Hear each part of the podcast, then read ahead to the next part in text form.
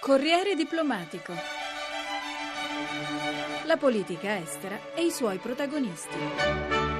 Il governo conservatore britannico di David Cameron ha deciso di sospendere gli aiuti finanziari finora versati all'India. Londra sostiene che ormai la sua ex colonia, che fa parte anche dei paesi BRICS, è diventata un paese ricco. Vincenzo Mungo ha chiesto ad Antonio Armellini, ex ambasciatore italiano a Nuova Delhi, quali sono le altre cause che hanno indotto il Regno Unito a prendere questa decisione. L'India è un paese più facile, al tempo stesso un paese molto ricco e anche estremamente povero e del resto questo annuncio del governo Cameron è stato poi accompagnato da alcune richieste sia da parte inglese che indiana di considerare più attentamente queste scelte perché se è vero che parte dell'India di aiuti non avrebbe senso parlare, in altri stati come il Bihar in particolare di aiuti c'è ancora necessità e quegli stessi stati ne hanno molto bisogno. L'indicazione nasce dal fatto che l'India appare sempre più come un attore di primo piano sulla scena non solo politica ma anche economica mondiale. Io lo legherei anche a un altro annuncio che il governo inglese ha fatto, e quello cioè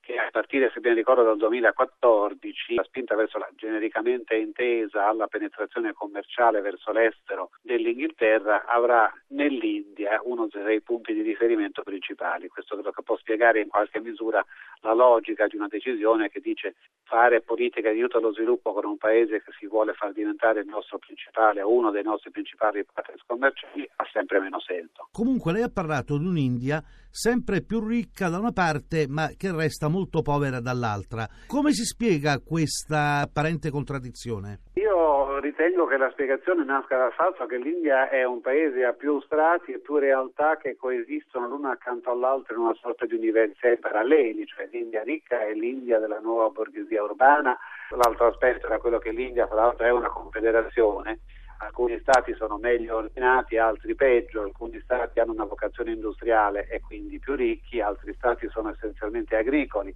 E per questi dire, il destino dello sviluppo è ancora una prospettiva abbastanza lontana nel tempo le regioni più sviluppate dell'India hanno già raggiunto da un certo punto di vista un livello di vita medio simile al nostro o comunque anche lì le sacche di povertà sono estremamente forti? Ah no, le sacche di povertà ci sono dovunque. Io direi che ragionando a spanne gli indiani che hanno un livello di vita paragonabile a quello ceto medio o medio-basso europeo non superano i 100-110 milioni di persone su un miliardo e rotti, quindi è chiaro che anche negli stati più ordinati, dal Maharashtra a Delhi a Rajasthan in parte, nella popolazione accanto a alcuni ricchi e molti sempre più benestanti coesistono molti e spesso moltissimi poveri. Per quanto riguarda il ruolo dell'Italia in India, l'Italia cosa si può attendere da questo grande sviluppo indiano? Ci sono prospettive anche per le nostre imprese? Le prospettive per le nostre imprese ci sono e sono estremamente considerevoli in tutta una serie di settori, devo dire, molto ampi da quelli tradizionali della meccanica, lei ricorda che l'automobile è stata una delle presenze tradizionali dell'Italia in India, oramai anch'essa di molto ridotta di importanza, ma certamente c'è tutto il settore dell'industria meccanica, macchine utensili,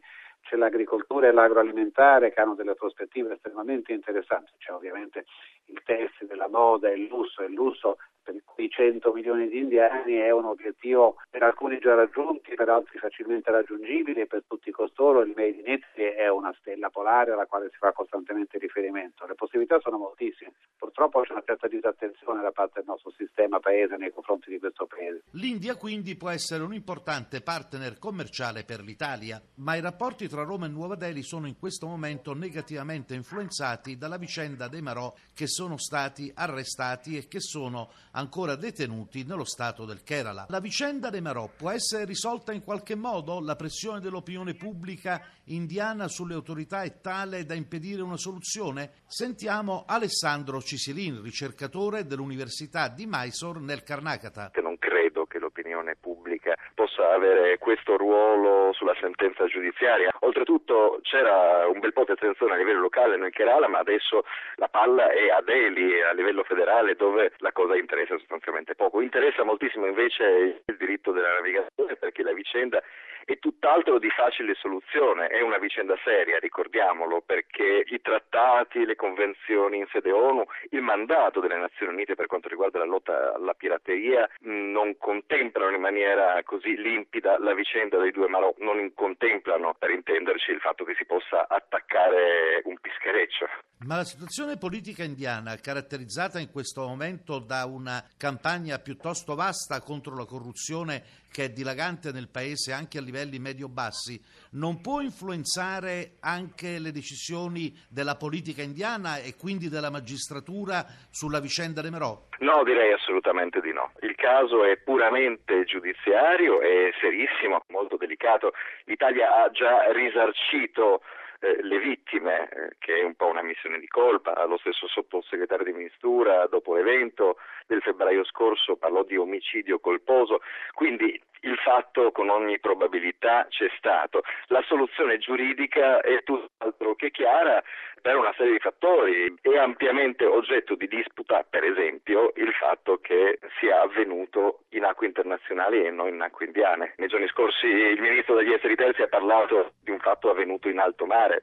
Sembra dalle rivelazioni del GPS che sia stesso intorno alle 20 miglia marine di distanza dalla costa del Kerala e quindi all'interno delle acque territoriali indiane. La situazione politica interna indiana, la lotta alla corruzione di cui parlavamo, può incidere invece sulla situazione economica. L'India è un paese ancora in forte crescita, tuttavia ci sono delle nubi all'orizzonte, derivanti soprattutto dal fatto che l'instabilità politica determinata anche da questo movimento contro la corruzione potrebbe incidere sui meccanismi economici. I problemi sono di natura strettamente economica, e cioè il fatto che l'economia cresce meno di prima, il deficit sta salendo a livelli preoccupanti, si parla dell'8% alla fine dell'anno e soprattutto si è molto parlato negli anni scorsi di una riduzione della povertà in India accompagnata dalle politiche di liberalizzazione e di apertura dei mercati internazionali negli ultimi 30 anni, è stata sostanzialmente una sciocchezza perché l'India ha ancora mezzo miliardo di poveri in termini assoluti, eh, secondo tutti gli indicatori per quanto riguarda ad esempio la malnutrizione giovanile, i livelli sanitari, quindi l'India è fragile di per sé, quindi il problema della corruzione è sicuramente un problema che interessa molto, soprattutto in ambito urbano. Vediamo che questo corposo movimento di Anna Hazare è un movimento che nasce e si sviluppa soprattutto all'interno delle città, interessa molto alla classe media che si limitino i problemi sicuramente rilevanti legati alla corruzione, anche perché alcuni osservatori eh, notano e temono che questa campagna contro la corruzione sia in realtà anche una campagna contro lo Stato, contro una certa idea di Stato sociale che ha sentito dei minimi negli anni scorsi nel dopoguerra. Ecco, in tal, caso, in tal caso sarebbe anche deleterio questo movimento, nel senso che eh, l'India ha bisogno tutt'altro che un disimpegno dello Stato nell'economia.